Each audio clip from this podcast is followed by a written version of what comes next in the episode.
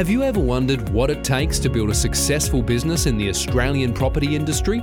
Well, you've come to the right place. Welcome to Business and Property Development, a monthly podcast in which industry leaders share their insights and experience with host Harry Karadimas. Hello and welcome to Business and Property Development. My guest in this month's episode is Danny Doff, real estate agent and principal of Laing & Simmons in Double Bay. In this episode, Danny and I discuss his journey into real estate and some of his advice when it comes to running a practice that in 2020 took out some of the highest accolades in the Laing & Simmons network. What's great about Danny is that despite the immense success he and his practice has achieved, he is still incredibly personable and down to earth. Most importantly, he remembers that in the midst of the day to day hustle, there's always room to shake it up and have a laugh to keep things interesting. So, how does he do it? Well, stick around and listen in. Without further delay, I hope you enjoy my conversation with Danny Doff.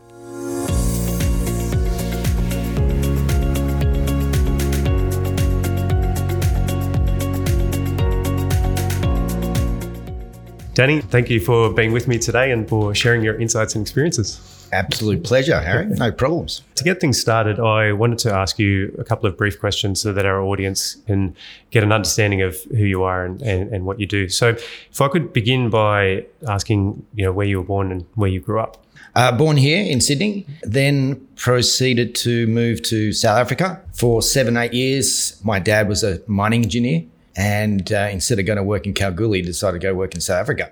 So my first years were growing up in South Africa, and we moved back to Australia in 1978. Did you do your schooling? I did, you know, started school there and, and then went to Double Bay Public School and then off to Scots College. And then after that, went straight into a university degree, did economics and finance at uh, U- UWS. You didn't want to get straight into real estate? No, well, my old man, he sort of didn't really want me to get into the game straight away. He wanted me to sort of forge my own career. So I did a economics finance degree, went straight into the money market after that, and had a ball in my twenties. I think it was about 1999. I was getting the sick, sick of the market, and I wasn't really going anywhere. So sat the old man down with his his mum at the time when she was alive, and and pleaded for a job. Give me a job in real estate. I could be good at this. Just going back, um, so you mentioned South Africa yeah. for mining. Yeah. How did he get into real estate. Real, estate. He, when they came back, the, my parents got divorced, so that's the main reason they got back, came back to Australia. And uh, Dad was a very, very good squash player at the time, and he was playing sort of pro squash. wasn't making much money in that in that sort of arena. So then thought it had to get a job in some way, and he thought, let's get into real estate. So he started working for Spencer Simmons up in Potts Point, where Laing & Simmons first originated. And I just remember when he'd be coming home and he'd be winning all these awards and trips away and Dad, let's go on these trips. No, I'm cashing it in he opened uh, the first franchise, Laing & Simmons franchise, and he thought, well, pick Double Bay. He picked Double Bay and his brother picked Bondi. So they had the eastern suburbs covered back then. That's incredible. Okay, yeah. so found more success in real estate than mining. Yeah, than mining. Well, yeah. he wasn't. He was going to come back and do mining, and go go live in Western Australia. He was always going to live in Sydney and playing a lot of squash, but then realised he had to make some money somehow. So he got into real estate. Just okay. So you studied um, your economics, and then you went into the money markets. Was there any difficulty in sort of getting work with your men? Ron, my uncle, yeah. who worked in Bondi, said, I'll have him. And then as soon as that happened, dad basically said, Yeah, okay, come in. And he made me do a typing course. He made me do, I did the license course. So he gave me a few things that I had to do, tick a hmm. few boxes, and did all those. And I started in the year 2000. Yeah, so I had I got retrenched out of my old work, got a little payout, had three months off, had a ball, and then started January, basically January 1st. So, what did you start doing at that point in time? Well, I didn't know what to do. My sister was working in the industry back then, and and I said, "What do I do, Belinda? What do I do?" She's, you know, no one told me what to do. You just, you know, here's a here's a phone book, here's the RP data stuff, and just start making phone calls. Start so, cold calling. So this was cold calling. Yeah, yeah. So, yeah, so that's all I did. Cold yeah. call, door knock, letter drops, everything that a young agent does when he starts out, build a network. And oh, it's tough. I mean, the amount of rejection that you get when you first start out, it, it is, you know, you just have to keep getting, getting back on the saddle and start making another call. Just forget about the last one, just make the next one. Was real estate something that you were interested in, or was it something that was a bit more secure because you knew your your family was was in it? I knew that I had a background, eight years of working in the money market where you had to get a buyer and a seller and put them together and you get a commission for it or a brokerage. So I was a broker back then, FX broker. So you had to develop relationships, and I thought I was pretty good at that. Then when you think about real estate, it's the same thing. You get a buyer, you get a seller, you put them together, you make a commission. So and it's all about relationships. And I thought I was, I thought I'd be pretty good at that. And plus, it was a lot more secure. Like the money market and the talking to banks every day, talking to the same person every day. It was tough. And plus, I was always the junior agent, junior broker, and I couldn't get to that next level because all the other senior brokers were still there, and they're still there to this day.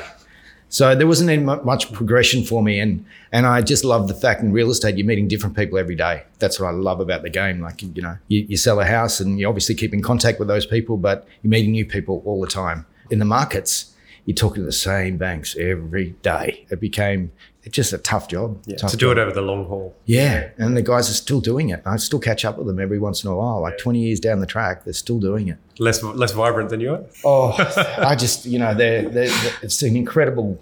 It's a drinking culture. Like they're just mm. always entertaining, uh, always taking clients out. It's yeah. really tough, especially when you've got a family and when you when you haven't got another avenue to go to. That's all they've got. You know, and they've got the bills, they've got mortgages and all that sort of stuff, and they and they obviously pay well. So they can't they get stuck and they can't get out of the industry because you know it's pretty hard to get out of the industry and you know suddenly you earn nothing. Just out of curiosity, though, real estate is also quite challenging in that it takes a huge amount of hours of legwork, and you, are obviously working on weekends as well. So, did you have did you have family at the time when no. you? So you're able to devote yeah. 120% oh, yeah, for sure. Yeah. You know, chasing business, you know, I'm still chasing business 10 years down the track, talking to the same people, still haven't sold. But I know when they finally go to market, they'll call me. But, you know, that's 10 years of legwork. In terms of guidance and mentorship, who did you lean on for your knowledge? You, you came into it very raw, I guess, no knowledge. Yeah. So did you lean on people? Yeah, of course. I had my old man. I had my uncle, totally different eggs, but they definitely mentored me and helped me as much as they possibly can. It was a little old school the way they did it, and I'd like to uh, change it up a little bit more. They, I remember Dad would say, "You got to talk to sellers. You just got to talk to sellers." And I said, "Well, I want to talk to buyers as well." Because buyers will become sellers. So that's a different spin you put on it. Yeah. yeah. Do you think that definitely made a, an impact on the way the business started developing when you, I guess, came into it? Yeah, it was very hard because we bought the business in 2005 and dad was still very much part of the business. And, you know, he, he was the, he was like everything had to go by him. Mm. Still to this day, we, you know, still ask his opinion on things. But yeah, but slowly but surely we sort of started, you know, run the business the way we want to run it. And we're pretty much now 95% us, and still he's still there. He'll still give his two cents worth. And by us, you mean your your other, your other yeah. principals? Yeah. Uh, in terms of uh, progressing into company ownership, how did that unfold? Well, I remember very clearly. Dad said, "Do you want to run this business by yourself, or do you want to have business partners?" And I went, "You know what? I don't want to have what you went through. Like he was the he was the sole owner." And worked so hard. He'd be coming home at 10 o'clock every night. I hardly ever see him. Never come to my sport events uh, I remember one time he came to my sport event. I was in 38, never forget it. Saw him and I just got out straight away. I got nervous. so he never really, it was all about work for him. Yeah. And I thought, well, no, I don't want to be like, I want to have business partners. And so I can spend more time with the family. And it's worked out well because we've all got our different sort of niches. You know, we've been together for a long time now, 15 years. I, I actually won't forget this, uh, and I actually wrote it down. There was a mm. LinkedIn post that you'd sent out. It's just a cracking set of stats so 15 years with your business partners for starters. 16 now. 16 now. Yeah. You were the number one income producing office, the number one auction listing office, and the number one in the amount of sales. And this is for the entire Laing Simmons network. So the sales is a big one, especially last year. And when you're talking, you know, we've got a big network in New South Wales, mm. and they tend to get a lot more sales out, you know, out west and in certain other areas of Sydney and, and New South Wales you know, with the growth of the Laing and Simmons Double Bay business, I'd like to understand a little bit more about how over the past 15 years you've grown that into what it is today. Well, we to keep the best staff, you need to offer them equity. We had two really good people working for us, and now they're my business partners. So we basically locked them in back in 2005, so they couldn't go anywhere. and that was uh, Deline and Stephen. Stephen. So they were working as uh, as employees, and they worked their way up. In terms of the business foundations that you three brought to the fore, what were some of those things that enabled Laing and Simmons Double Bay to turn into being able to produce these stats? What do you do that's so special? I think we're working principles. We're, we're not principles that just work on the business. We actually, you know, we're salespeople. And I think what we've done is just be very good at that. But most of our business comes from the three of us. And, you know, we'd like to change that going forward now because as we get older, we want to have people working under us. So our big focus is now is, is attracting young talent and nurturing them. So we're starting to do that a lot more now. Have you thought about things like succession planning. Yeah, like well, that's what firing, doing. firing yeah. yourself. Yeah, basically. Yeah. You know, I, just, I'll be like my old man. I'll still be doing what I'm doing today, but we need to build um, a team with below us to, mm. you know, take over the business down the track. Do you find that as a, a challenge? Yeah, it's very yeah. like that's probably the number one challenge we have is is finding talent and and and keeping talent you know, once they start, once they're talented, their you know their heads start to grow a little bit. You know, to manage managing a team is probably still work in progress. Just back, going back on the idea of business partners. So you've been together for a really long period of time, and you said you know you've got different niches, which is probably something that would help gel you two together mm. or gel you three together. What is it about the three of you that's enabled you to stick together for so long? Because you know you've got you, you could be in um, different stages of family, different yeah. stages of your work careers, headspaces. I think when we first started was we didn't really work as a team. It was just dog eat dog. But now we're grown up a little bit and we worked out that we need to keep this team together. Now it's it's all about trust. We've stayed together because of the trust. Rarely do we have an argument. Obviously, we want to try and keep overheads down, and that's our that's also a big focus of ours. But it's just we get on. We've always got on. We've always had, of course, we've had arguments. You know, that's in any business. But the main thing I found is with especially with the business partners, is don't take anything too personally because it's only business. And everyone's had a different stage in their life as you're staying. And just, you know, we've developed a niche, uh, you know, our strengths and it's just gelled together. Like, you know, Stephen's all about the business and the money and the overheads and all that sort of stuff. And Deline's all about just making money. She's a powerhouse. And I believe that I'm bringing good things to team culture and, and keeping the office together and, you know, trying to grow the team. So just uh, on the ideas of business culture, I mean that's that's obviously something that employees see as really important, and I personally think is one of the main reasons why you stick around in the business to enjoy. Too. Yeah, I think culture is very important now. Culture yeah. now is a lot better than it has been in the past. Would you mind elaborating on what you do? I know this is a little bit different to what was, but it's actually quite interesting and very valuable. You always be present. Always have the door open for people to come in. Always take your phone calls help them out as much as you possibly can. I think open door policy is the main thing because a lot of people in this game they close their door and do not disturb me. Mm. I remember the old man used to have a sign, do not disturb me, do not open this door. I'm always at all the events. I'm always making sure that I'm there on time and being there for people. That's just do what you say you're going to do.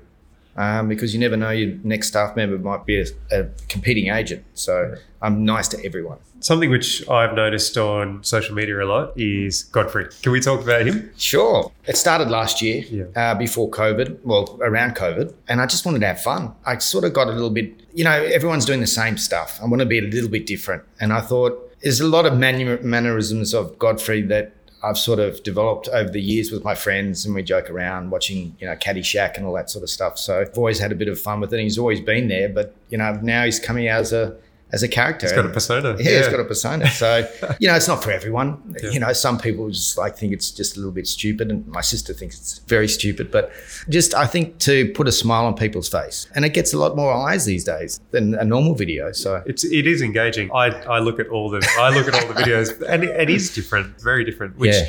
I, I would like to highlight is you've been in the game for a really long time. So is this a way of keeping it fresh yeah, for yourself just, as yeah. well? It's just keeping it different um, and and having fun because I think I think this game's a really tough game and you can't have a, have fun. Then why do it? You need to be passionate. You need to love what you're doing and have fun with it. And Godfrey's my alter ego. Yeah, that's your fun.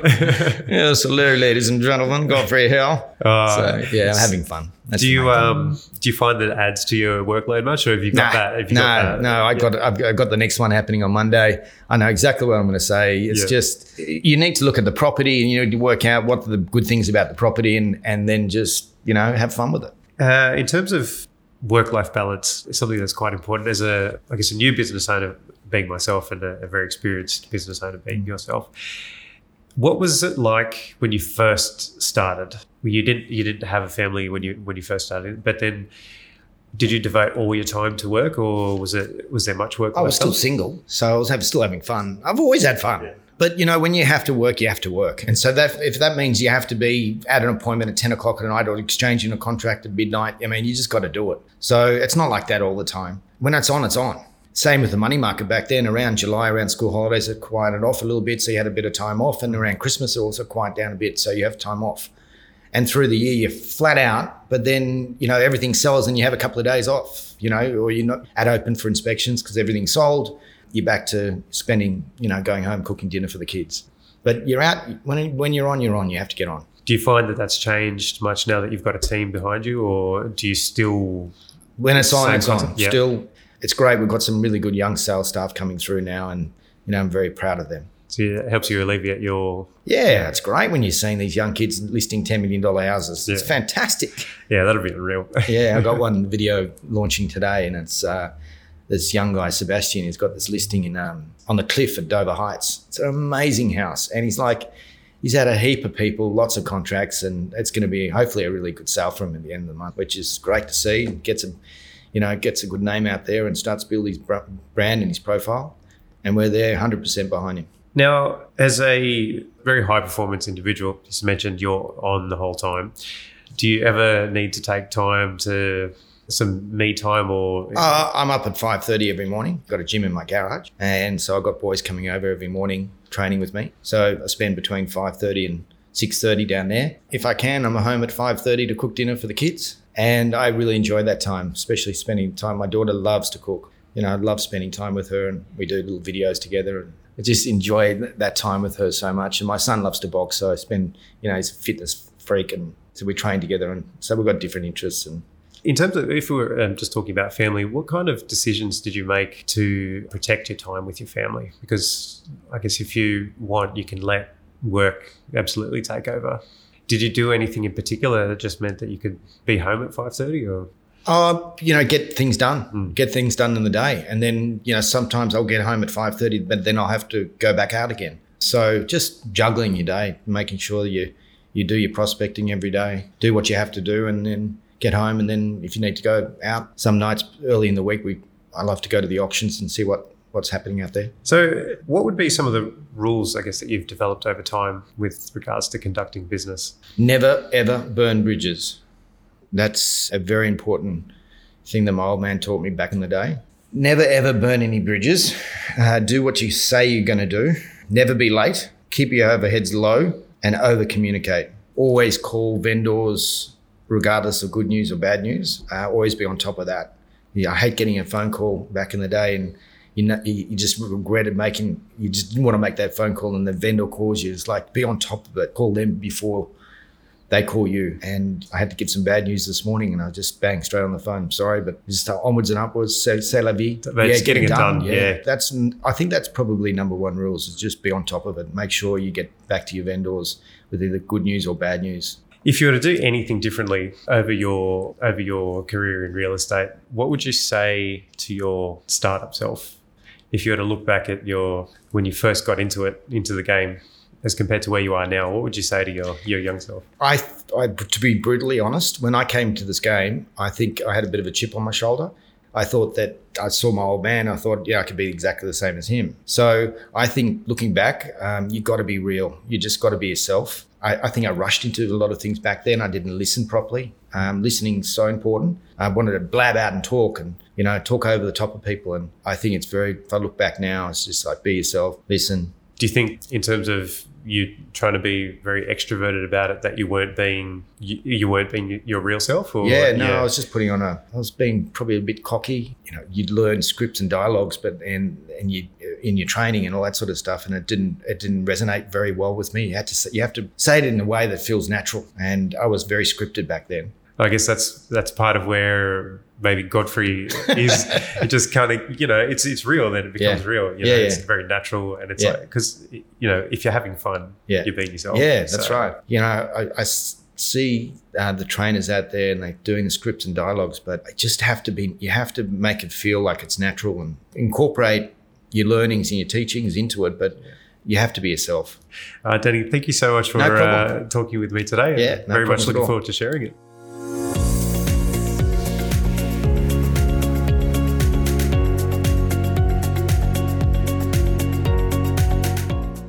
This is the end of my conversation with Danny Doff.